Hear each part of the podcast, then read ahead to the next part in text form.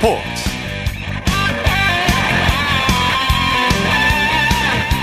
여러분 안녕하십니까? 아나운서 이창진입니다. 오늘은 한국 배드민턴의 날이라고 해도 과언이 아닐 것 같습니다. 한국 배드민턴의 간판 안세영 선수가 30년 만에 세계선수권 결승에 진출했습니다. 세계 랭킹 1위인 안세영 선수는 오늘 덴마크 코펜하겐에서 열린 세계 배드민턴 선수권 여자 단식 준결승에서 중국의 천위페이를 꺾고 결승에 올랐는데요. 1993년 방수현 이후 30년 만에 여자 단식 결승 진출입니다. 안세영 선수가 이번에 결승에서 승리한다면 사상 첫 우승이라는 새 역사를 쓰게 됩니다.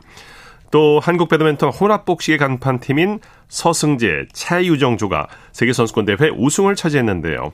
세계 랭킹 5위인 서승재, 차유정조는 덴마크 코펜하겐에서 열린 대회 결승에서 세계 1위인 중국의 정스웨이 황야충조를 꺾고 20년 만에 우승의 쾌거를 이뤘습니다. 잠시 후 스포츠와에 대해서 이 소식 자세히 전해드리겠습니다. 일요일 스포츠 스포츠 먼저 프로야구 소식으로 시작합니다. 스포티비 뉴스의 김태우 기자와 함께합니다. 안녕하세요. 네, 안녕하세요. 먼저 사직으로 가보죠. KT가 롯데를 상대로 주말 3연전을 싹쓸이 했네요. 네, 사직구장에서는 KT가 롯데에 2대1 한 점차 신승을 거두면서 최근의 기세를 이어갔습니다. KT는 2위 자리를 굳건하게 지켰고요. 예. 최근 롯데전 9연승을 거두면서 롯데를 상대로 완벽한 우위를 이어갔습니다.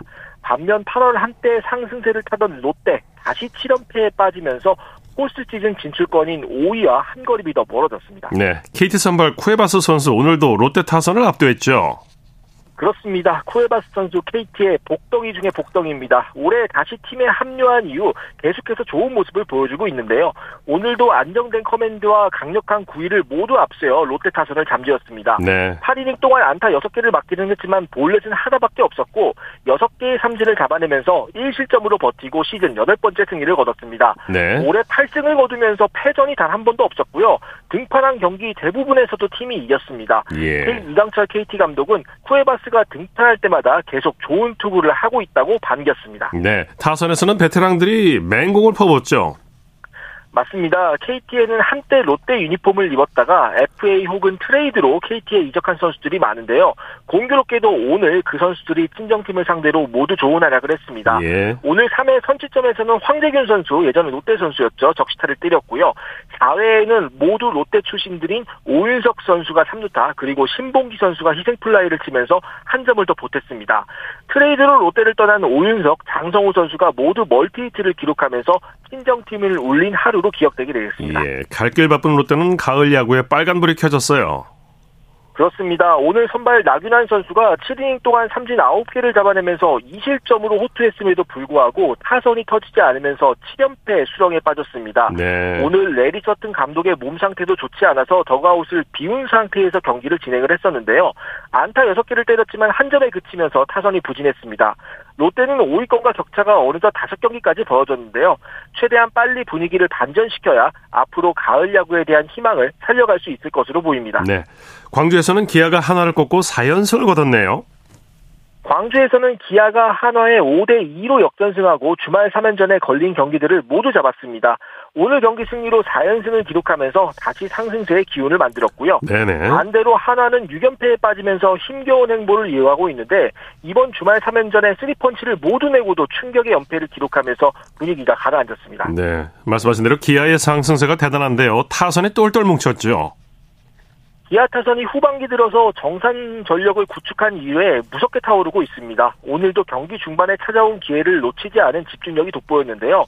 0대1로 뒤진 4회에는 김선미 선수가 2타점 적시타를 때리면서 경기를 뒤집었고 6회에는 김도영, 나성범 선수의 안타로 만든 무사 1, 2루에서 최영호 선수가 두 명의 주자를 모두 불러들이는 2타점 적시타를 치면서 찬스를 놓치지 않는 모습을 보여줬습니다. 예. 오늘 기아는 안타가 6개로 그렇게 많은 건 아니었지만 집중력이 돋보였고 특히 베테랑 선수 들이 해줘야 할 때 해주면서 기분 좋은 승리를 거둘 수 있었습니다. 네.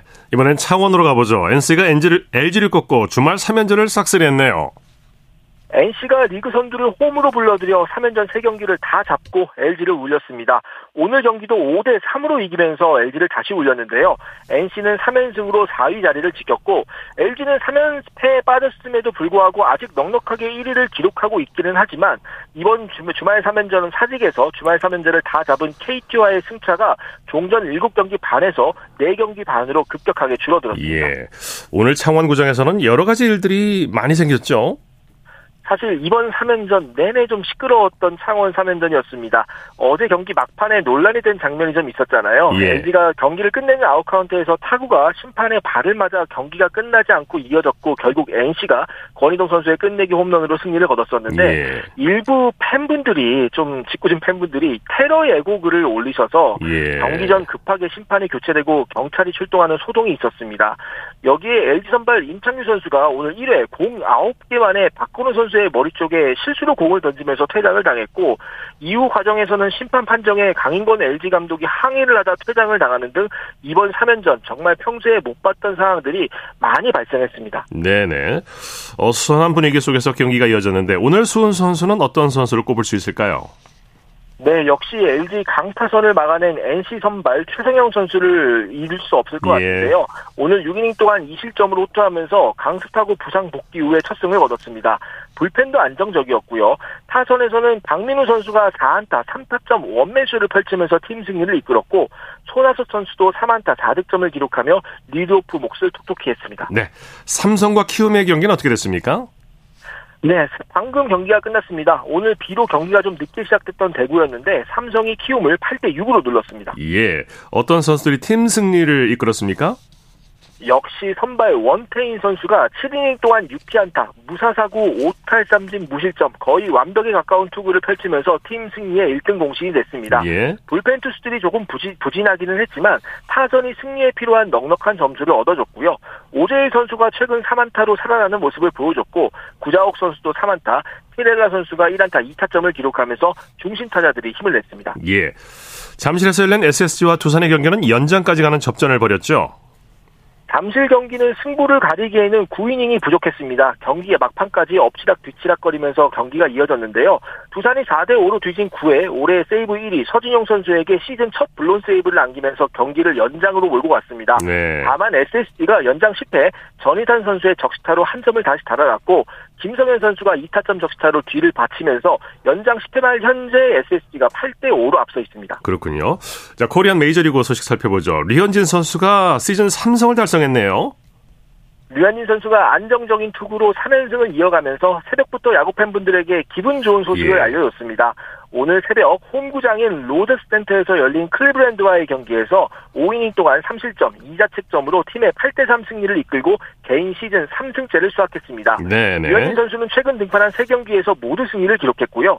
특히 팀이 연패에 빠졌을 때 이를 끊어내는 말 그대로 에이스의 면모를 보여주고 있습니다. 예. 지난해 2승 기록하고 수술 받았었거든요. 그런데 올해는 벌써 5경기 만에 3승을 거뒀습니다. 네. 유격수하고 3루수가 연달아 에러를 내면서 어, 이 점을 내줬는데 이때 좀 위태위태했었어요. 그렇습니다. 네. 사실 이 실책이 없었다고 하면은 류현진 선수의 오늘 기록이 더 좋을 수가 있었습니다. 예. 네. 5회 상황이었는데요. 무사 1루에서 실책 2개가 연이어 나오면서 그랬죠? 무사 만루가 됐고 토론토가 여기에서 투수를 교체를 합니다. 네. 만약에 실책이 없었다고 하면은 병살까지 포함해서 류현진 선수가 6이닝 2실점 정도로 오늘 경기 마무리하면서 네. 복귀 후 첫 퀄리티 스타트를 기록할 수가 있었는데 그렇지가 못했고요. 그러다 네. 보니까 평균 자책점에서도 조금 더 손해를 본 그런 경기였습니다. 네. 이닝을 끝낼 수 있었는데 에러 결과가 나왔어요. 류현진 선수가 구속으로 진기록을 썼어요. 그렇습니다. 류현진 선수가 정교한 커맨드를 바탕으로 경기를 풀어나가는 스타일인데요. 다양한 구종으로 구속 변화까지 주고 있죠. 예. 특히 빠른 패스트볼과 가장 느린 커브의 구속 차이가 무려 40km에 이릅니다. 예. 타자들이 혼란에 빠뜨리기 충분한 구속 차이인데요. 오늘 류현진 선수 최저 커브 구속이 104km였습니다. 예. 정말 아리랑 볼이었는데 아리랑 볼, 네. 네. 올해 리그 선발 투수 중에 가장 느린 구속으로 헛스윙을 유도한 선수라는 진기록을 세웠습니다. 예. 류현진 선수는 최고 구속이 아니라 최저 구속을 봐야 한다라는 재치 있는 멘트까지 나왔는데요. 류현진 선수의 참 완급 조절 대단한 것 같습니다. 네. 류현진 선수의 다음 경기는 한국 시간으로 아침에 볼 수 있다고요.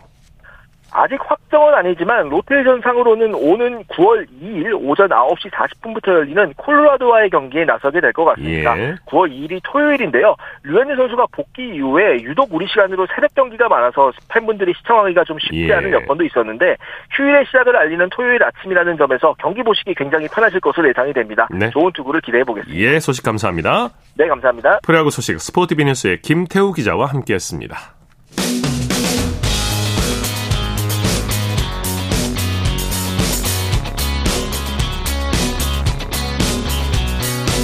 따뜻한 비판이 있습니다. 냉철한 분석이 있습니다. 스포츠 스포츠 일요일 스포츠 스포츠 생방송으로 함께하고 계십니다. 9시 30분 지나고 있습니다. 이어서 축구 소식 전해드립니다. 베스트 11의 임기환 기자와 함께합니다. 안녕하세요. 네, 안녕하세요. 자, 손흥민 선수가 특급 도우미로 변신해서 팀의 2연승을 이끌었어요. 네, 그렇습니다. 손흥민 선수가 본머스 원정에서 어, 소속팀 토트넘 홋스퍼의 연승을 이끌었습니다. 네네. 평소와는 달리 직접 슈팅을 시도하기보다는 패스를 통해 동료들에게 득점 기회를 제공하는 역할에 가까웠는데요. 예. 1대 0으로 앞선 후반 18분 데얀 클루셉스키 선수의 추가골에 앞서서 어, 2대 1 패스 플레이로 상대 수비를 무너뜨리기도 했습니다. 후반 중반 이후에는 교체 아웃된 히샬리송 대신 최전방으로 자리를 옮겨 상대 골문을 노렸습니다. 예. 어, 비록 공격 포인트를 올리진 못했습니다만 인상적인 장면을 여럿 연출하며 팀 승리를 이끌었고요. 어, 손흥민 선수의 활약에 힘입은 토트넘은 지난 맨유전에 이어 2연승, 어, 개막 후 2승 그렇습니다. 1무로 네. 리그 선두에 올랐습니다. 네.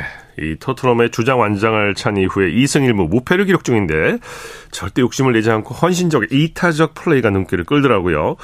그리고 네. 두 경기 연속 골을 했던 황희찬 선수는 안타까운 부상 소식이 들려왔어요. 에버턴 원정에서 왼쪽 날개로 선발 출격했습니다만 전반전만 뛰고 교체 아웃 당했습니다. 네. 어, 전반 중반 왼쪽 골라인 부근에서 상대 수비수의 깊은 태클에 쓰러졌는데요. 어, 오른쪽 허벅지 통증을 좀 호소하기도 했는데 어, 결국 고통을 이기지 못하고 후반전 돌입에 앞서 교체 아웃되었습니다. 예. 뭐 직전 라운드 브라이턴전에서 어, 교체 투입 이후 만회골을 넣었던 터라 이번 부상의 아쉬움이 더욱 크게 다가옵니다. 예. 어, 황희찬 선수가 7년 동안 당한 부상 횟수만 무려 16번이라고 아유, 하는데요. 네. 예, 그중 햄스트링만 5번입니다. 예, 예. 예, 황희찬 선수가 얼른 완쾌되어 황소라는 별명을 갖고 있, 잖아요 예. 예. 별명답게 저돌적인 모습을 다시 보여주었으면 좋겠습니다. 말씀하신 대로 얼른 완쾌됐으면 좋겠습니다. 그리고 노팅엄의 황희조 선수는 데뷔전이 또 무산됐네요. 황의조 선수가 맨유 원정에서 벤치 명단에는 이름을 올렸습니다. 예. 어, 그렇지만 끝내 출전 기회는 잡지 못했습니다. 어, 심지어 팀이 뒤지고 있던 상황에서도 투입되지 못했는데 어, 사실상 공격수 중 두 번째 옵션에도 끼지 못하는 모습을 보여주었습니다. 예. 어, 이날까지 두 경기 연속 벤치 명단에 오르며 출전 기대감은 높였는데 어, 스티븐 쿠퍼 감독의 선택은 뉴질랜드 대표팀 공격수 크리스 우드였습니다. 이제 황희조 선수는 오는 31일 멀리와의 카라바오컵 2라운드 경기가 더없이 중요해졌습니다. 네네. 노팅엄이 리그를 대비해 로테이션을 가동할 것으로 예상되는데 어, 여기서도 나오지 못한다면 사실상 어, 시즌 초반에 조금 어려워질 수도 있을 것 같습니다. 예, 네. 그리고 이재성 선수 소속팀 독일 마인스는 잠시 후 프랑크 프로토와 경기를 치르죠? 네, 한국 시간으로 오후 10시 30분인데요. 네. 어, 이재성 선수의 출전이 기대되는 상황인데 어, 지난 우니온 베를린과의 개막전에서 어, 공격형 미드필더 선발 출전에 75분을 뛰었습니다. 예. 뭐 아직 뭐 공격 포인트는 없습니다만 이제 두 경기니까요. 어, 이번 홈 경기에서 시즌 첫 공격 포인트를 올릴 수 있을지 귀추가 주목됩니다. 네, 그리고 김민재 선수의 출격이 이, 기대되는 상황이죠. 네, 내일로 넘어가는 12시 30분 어, 바이에른 뮌헨 홈인 알리안츠 아레나에서 뮌헨 홈 개막전이 열립니다. 예. 어, 코리아 몬스터 김민재 선수의 두 경기 연속 선발 출전이 예상되는 경기인데요. 어, 후스코어드닷컴이라는 매체에서 김민재 선수가 다요 우파메카노 선수와 다시 한번 호흡을 맞출 수 있다라고 대답했고요. 예. 어, 지난 19일 베르더 브레멘전에서 어, 선발 출전에 분데스리가에 데뷔한 김민재 선수인데요. 어, 당시도 우파메카노 선수와 호흡을 이뤄 4대0 무실점 대승을 뒷받침했습니다. 어, 다만 이번에는 마타이스 데리흐트 선수, 이 선수와도 리그 첫 호흡을 맞출 가능성이 있다고 제기되는 상황입니다. 예. 한국 축구 차세대 스타들의 유럽행 도전이 이어지고 있죠? 네, 서울의 이한범 선수와 대전의 배준호 선수입니다. 어, 이 두 선수가 유럽 진출을 앞두고 있습니다. 어, 이한범 선수는 조규성 선수가 안착했죠. 어, 덴마크 미트윌란 입단이 임박했고요. 예. 이미 덴마크에 출국해 메디컬 테스트 등 최종 관문만 남겨놓은 것으로 알려졌습니다. 어, 배준호 선수는 잉글랜드 2부 리그죠. 어, 챔피언십 소속의 스토크시티 유니폼을 입게 될 전망입니다. 예.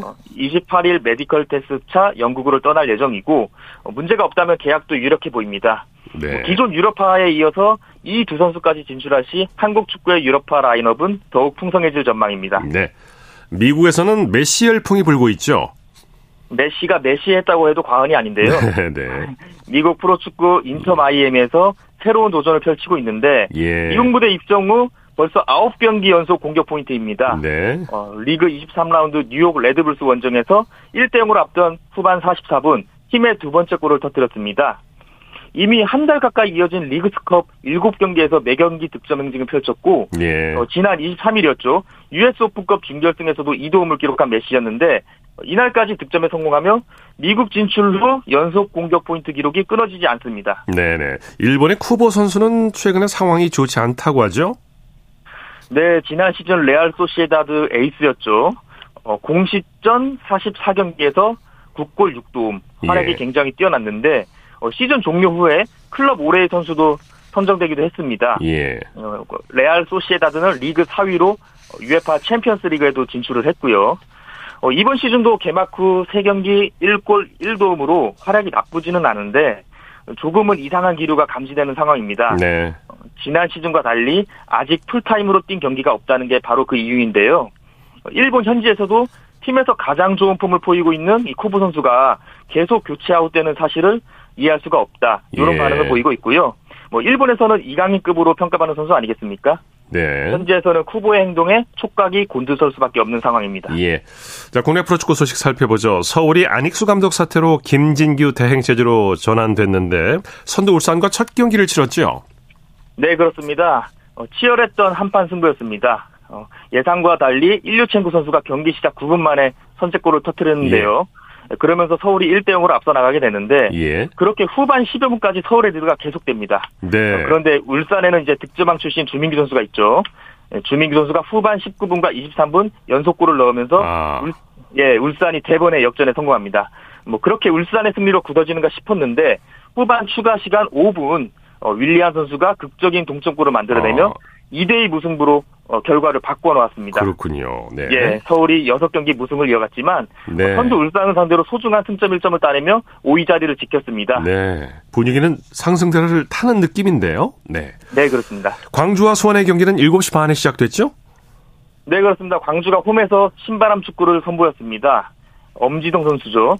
광주의 에이스인데 멀티골을 네. 터뜨렸고 이희균, 아사니 선수가 득점을 보태 수원 삼성의 4대 0 대승을 거뒀습니다. 네. 어, 이정효 감독 체제에서 선풍적인 승격 시즌을 보내고 있는데 어, 이런 광주의 기세가 쉽게 사드, 사그라들 것 같지가 않습니다. 지금 뭐 6위에서 3위까지 껑충 뛰어올랐고요. 어, 굉장히 네. 좋은 활약을 보이고 있습니다. 네, 소식 감사합니다. 네, 고맙습니다. 축구 소식 베스트11의 임기환 기자와 함께했고요. 이어서 한 주간 이슈가 됐던 스포츠계 소식을 집중 분석해보는 최동호의 스포츠 칼럼 시간입니다. 축구 국가대표팀 클린스만 감독의 재택근무가 도마 위에 올랐는데요. 스포츠 평론가 최동호 씨와 함께 이 얘기 나눠보겠습니다. 안녕하십니까? 네, 안녕하세요. 대표팀 감독으로서 우리 선수들을 제대로 파악하고 있는지 그런 부분에 대한 우려가 나오고 있어요. 어, 예, 그렇습니다. 이, 이 클린스만 축구 대표팀 감독이 현재 미국에 체류 중이거든요. 네. 어, 미국의 그 자택에 머무르고 있으니까 뭐 재택근무하고 있는 거죠. 예. 어, 재택근무 외국인 감독이니까 뭐 상황에 따라서 할 수도 있다라고 보는데 자 그런데 지금은 좀 도가 지나친 느낌입니다. 네. 어, 현재의 상황이 좀 우려스러운데요. 왜냐하면은 이 축구협회가 완전히 클린스만 감독에게 끌려가고 있기 때문이거든요. 예, 예. 이 클린스만 감독은 이 재택근무뿐만이 아니라 어, 미국의 이 스포츠 채널인 ESPN에서 유럽 축구 분석을 하고 있고요. 앞으로는 또 이 대표팀 명단 발표할 때 기자회견을 하지 않겠다. 대신 네. 이 보도 자료 뭐, 뭐 보도 자료로 대체를 하겠다. 이렇게 밝히게 됐습니다. 네, 네. 아, 10월에는 또 이 베트남하고 평가전을 치를 예정인데 우리 대표팀이 베트남하고 굳이 이 평가전 할 이유는 없다라고 보거든요. 네, 네. 이런 모든 변화가 발전이 아니라 좀 퇴부처럼 느껴지기 때문입니다. 네. 감독과 선수는 스킨십 그리고 대화가 절대 필요하다고 생각이 드는데. 예. 자, 구체적으로 하나씩 살펴보죠. 대표팀이 부임한 지 5개월이 지났는데 지난 5개월 동안 국내에 머문 기간이 67일에 불과하다고요. 아, 예. 국내에 머무른 기간보다 해외에 있던 기간이 훨씬 더 많았습니다. 아, 지난 3월 8일에 클린스만 감독이 입국했고요.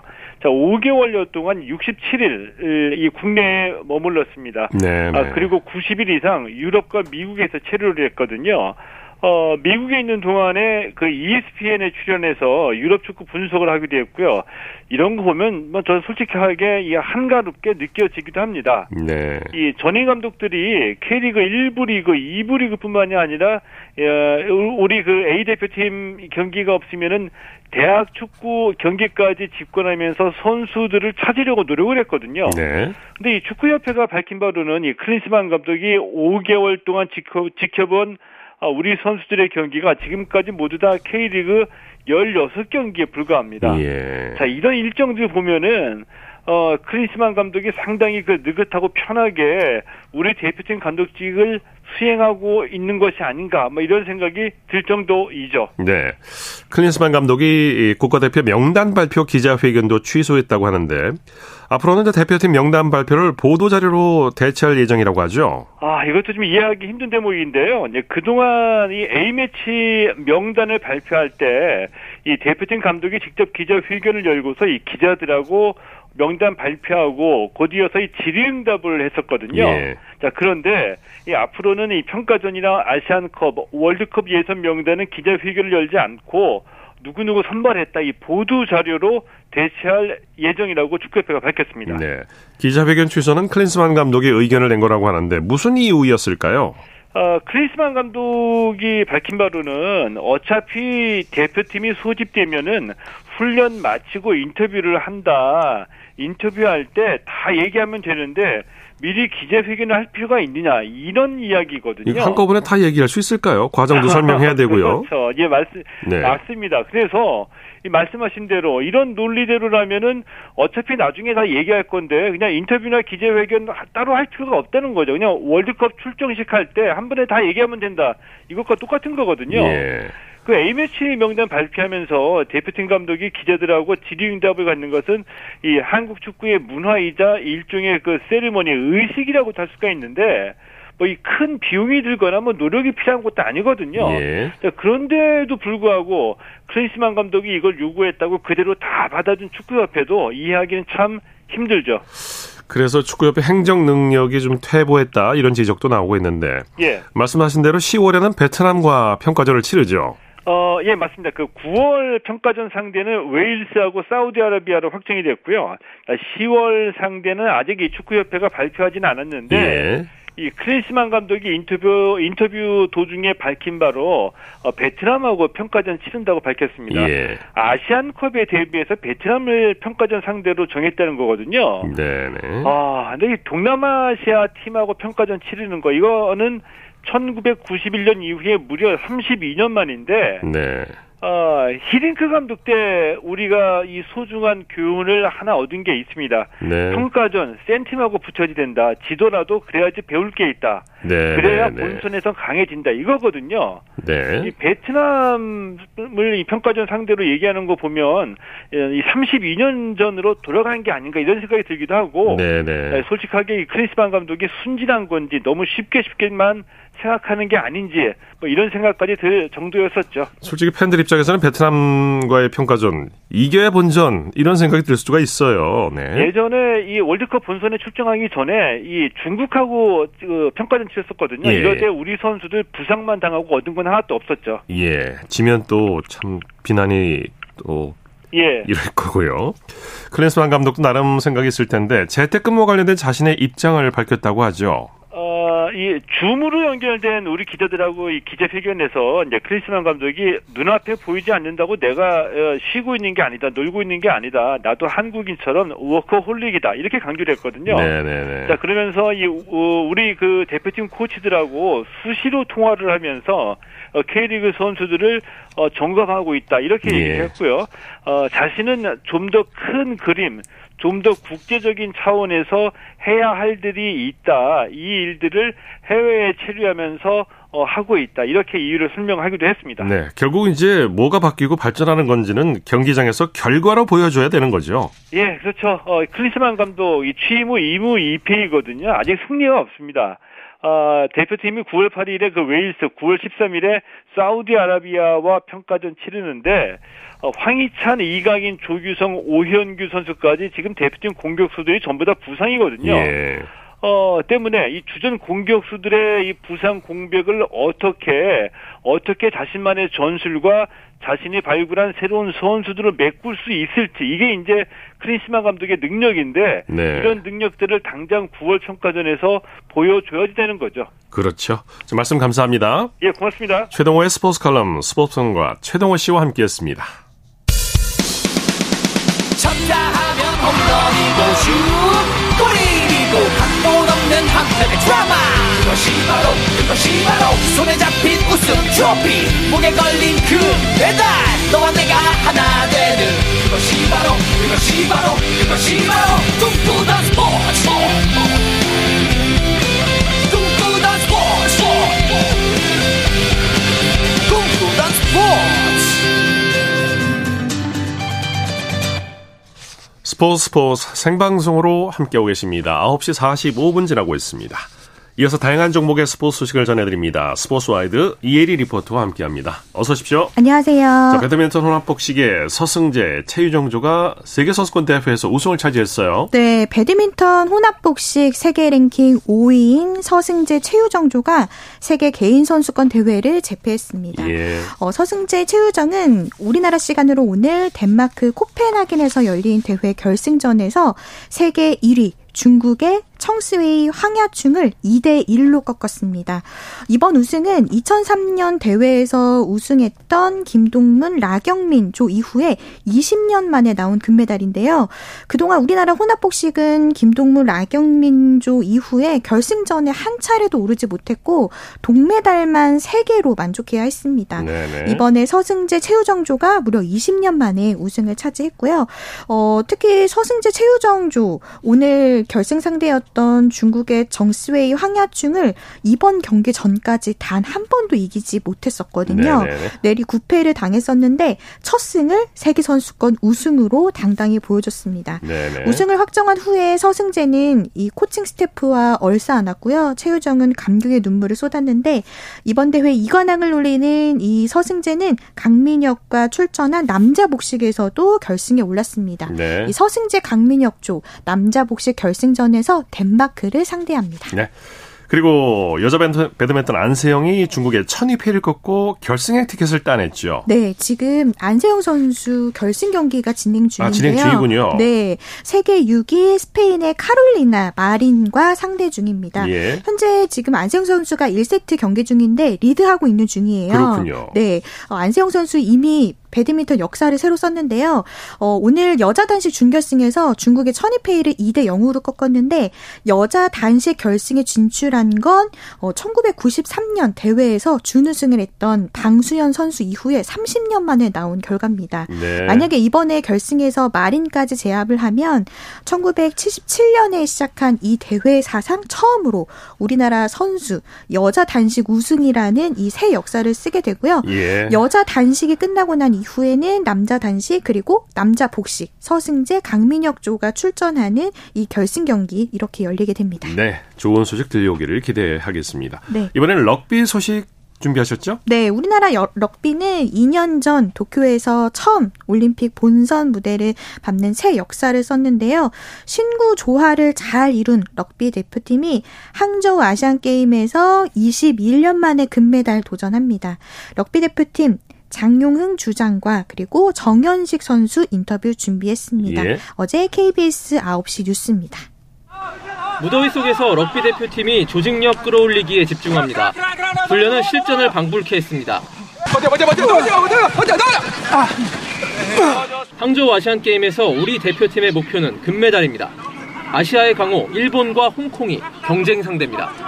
뭐 이번 아시안 게임에서 꼭 금메달을 따서 많은 국민들에게 럭비라는 종목을 좀 더 알리고 싶습니다. 한국 럭비가 아시안 게임에서 마지막 금메달을 획득한 건 2002년 부산 대회였습니다. 아시아 정상 문턱에서 번번이 좌절했지만 이번만큼은 분위기가 다릅니다. 무엇보다 도쿄올림픽에서 사상 처음 본선에 진출한 귀중한 경험이 쌓였기 때문입니다. 당시 세계 최강 뉴질랜드전에서 역사적인 한국 대표팀의 첫 득점을 기록한 정연식은 아시안 게임을 앞두고 자신감에 차 있습니다. 올림픽 때 이제 운 좋게 첫 트라이를 제가 해가지고 길이 길이 남을 역사의 한 획을 그은 것 같습니다. 항저우 아시안 게임에서 제 빠른 발로 금메달 꼭 따오겠습니다. 올해로 한국 럭비가 도입된 지 100년째 럭비 태극전사들은 21년 만에 아시안 게임 금메달로 새로운 전환점을 바라고 있습니다. 대한민국 럭비 화이팅! KBS 뉴스 김기범입니다. 네, 화이팅 하시길 빌겠습니다. 네. 여자 농구 얘기해 볼까요? 우리은행과 청주 KB스타스가 나란히 박신자컵 2연승을 질주했죠. 네, 박신자컵은 2015년에 시작된 한국 여자농구연맹 주간의 컵 대회고요. 올해부터는 주전 선수들이 모두 출전하고 일본과 대만 농구단도 초청하는 국제 대회 형식으로 커졌습니다. 네. 먼저 여자농구 KB스타즈가 오늘 청주체육관에서 벌어진 2023 박진자컵 조별리그 B조 2차전에서 부천 하나원큐를 61대 53으로 누르고 2연승 질주 완주했고요. 우리은행 역시 조별리그 A조 2차전에서 용인 삼성생명을 76대 67로 꺾었습니다. 네. 특히 지난 시즌 여자 프로농구 챔피언 우리은행에는 2000년생 동갑내기 절친이 있는데요. 새 시즌을 준비 중인 박지현과 오승인 선수 인터뷰 준비했습니다. 지난 25일 금요일 KBS 9시 뉴스입니다. 오승인의 중거리 슛에 박지현이 제일 먼저 손을 맞잡아주고 오승인의 정확한 패스는 박지현의 골밑슛으로 이어집니다. 코트 위에서 빛났던 우리은행 2000년생 MZ세대의 호흡, 코트 밖에서도 찰떡궁합입니다. 야간 훈련에 지칠 땐 흥겨운 춤을, 비시즌 여행길에서는 미니 콘서트가 펼쳐집니다. 가만히 있다가도 뭔가 노래 하나 틀거나 뭐 마음 맞으면 갑자기 이제 흥팡 터지고 사실 MBTI도 똑같거든요. 활발한 성격에 친화력까지 좋은 동갑내기 절친이지만 지금까지 함께 뛴 경기는 많지 않습니다. 오승인이 무릎 수술과 재활로 힘겨운 시간을 보냈고 박지연이 활약한 우승도 벤치에서 지켜봐야 했습니다.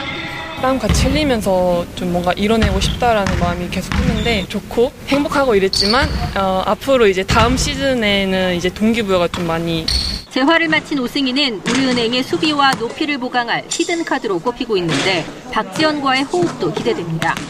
승인이도 같이 이제 들어오면은 하나로 뭉쳐서 좀 부상 없이 최대한의 좋은 성적을 만들면 정말 최고의 목표를 이루는 거지 않을까.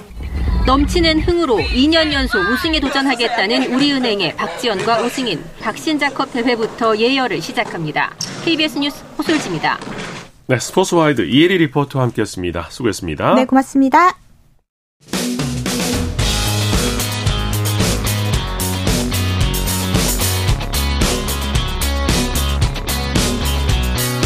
따뜻한 비판이 있습니다. 냉철한 분석이 있습니다. 스포츠 스포츠. 이어서 골프 소식 전해드리겠습니다. 이데일리의 주미희 기자와 함께합니다. 안녕하세요. 네, 안녕하세요. 자, KLPGA 메이저 대회 한화 클래식에서 김수지 선수가 통산 5승을 달성했네요. 네, 김수지가 오늘 강원 춘천시의 제이드 팰리스 골프클럽에서 열린 시즌 세 번째 메이저 대회 한화 클래식 최종 4라운드에서 6언더파 66타를 쳐 4라운드 합계 13언더파 275타로 정상에 올랐습니다. 네. 태국의 아타야 티띠꾼과 이예원을 세 타 차로 따돌린 김수지는 작년 10월 하나금융그룹 챔피언십 이후 10개월 만에 우승 트로피를 다시 품었습니다. 네. 우승 상금 3억 600만 원을 받아 시즌 상금 랭킹도 27위에서 6위로 올라섰습니다. 네. 김수지 선수가 가을에 모두 우승을 해서 가을 여왕이라는 별명을 갖고 있는데 이번에도 초가을이 시작될 무렵에 우승을 차지했어요. 네, 김수지는 2021년 9월 KG 이데일리 레이디스 오픈에서 데뷔 5년 차에 첫 우승을 차지하면서 오랜 무명 생활을 벗어났는데요. 네. 지난 4번의 우승을 모두 9월과 10월에 따내 가을 여왕으로 불렸습니다. 네. 올해도 이 대회 전까지만 해도 15개 대회에서 톱10에 5차례 올랐지만 네. 상금 랭킹은 27위에 그치는 등 기대에 미치지 못했습니다. 네. 그러다가 더위가 물러난다는 처서가 지나고 선선한 바람이 불자 우승을 차지한 건데요. 네. 김수지조차도 이제 가을은 내 계절이라는 생각이 든다고 소감을 밝혔습니다. 예, 축하합니다.